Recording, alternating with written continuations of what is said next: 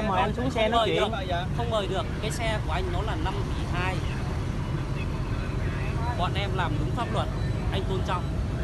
Em cẩu, ok Tài sản của anh một đống đây, em bảo là anh xuống xe, anh xuống làm sao được Em niêm phong kệ em Dạ. Nhưng mà cái này nó là tài sản của của của anh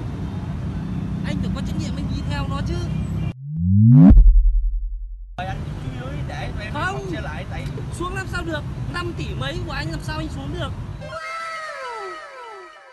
anh biết tên em em nhảy vào em không biết anh gọi tên anh đầy đủ là gì anh Không. biết nhé Tớ giới thiệu rồi, tớ thành công dạ tao Không có dấu không có gì chứng minh Ừ. gì được không có gì chứng minh anh là ông công Tớ không có nghĩa vụ tớ phải chứng minh với dạ được anh ơi căn cứ theo quy định pháp luật là cảnh sát khu vực công an phường được quyền thế kiểm tra là giấy tờ tùy thế thân là tớ sai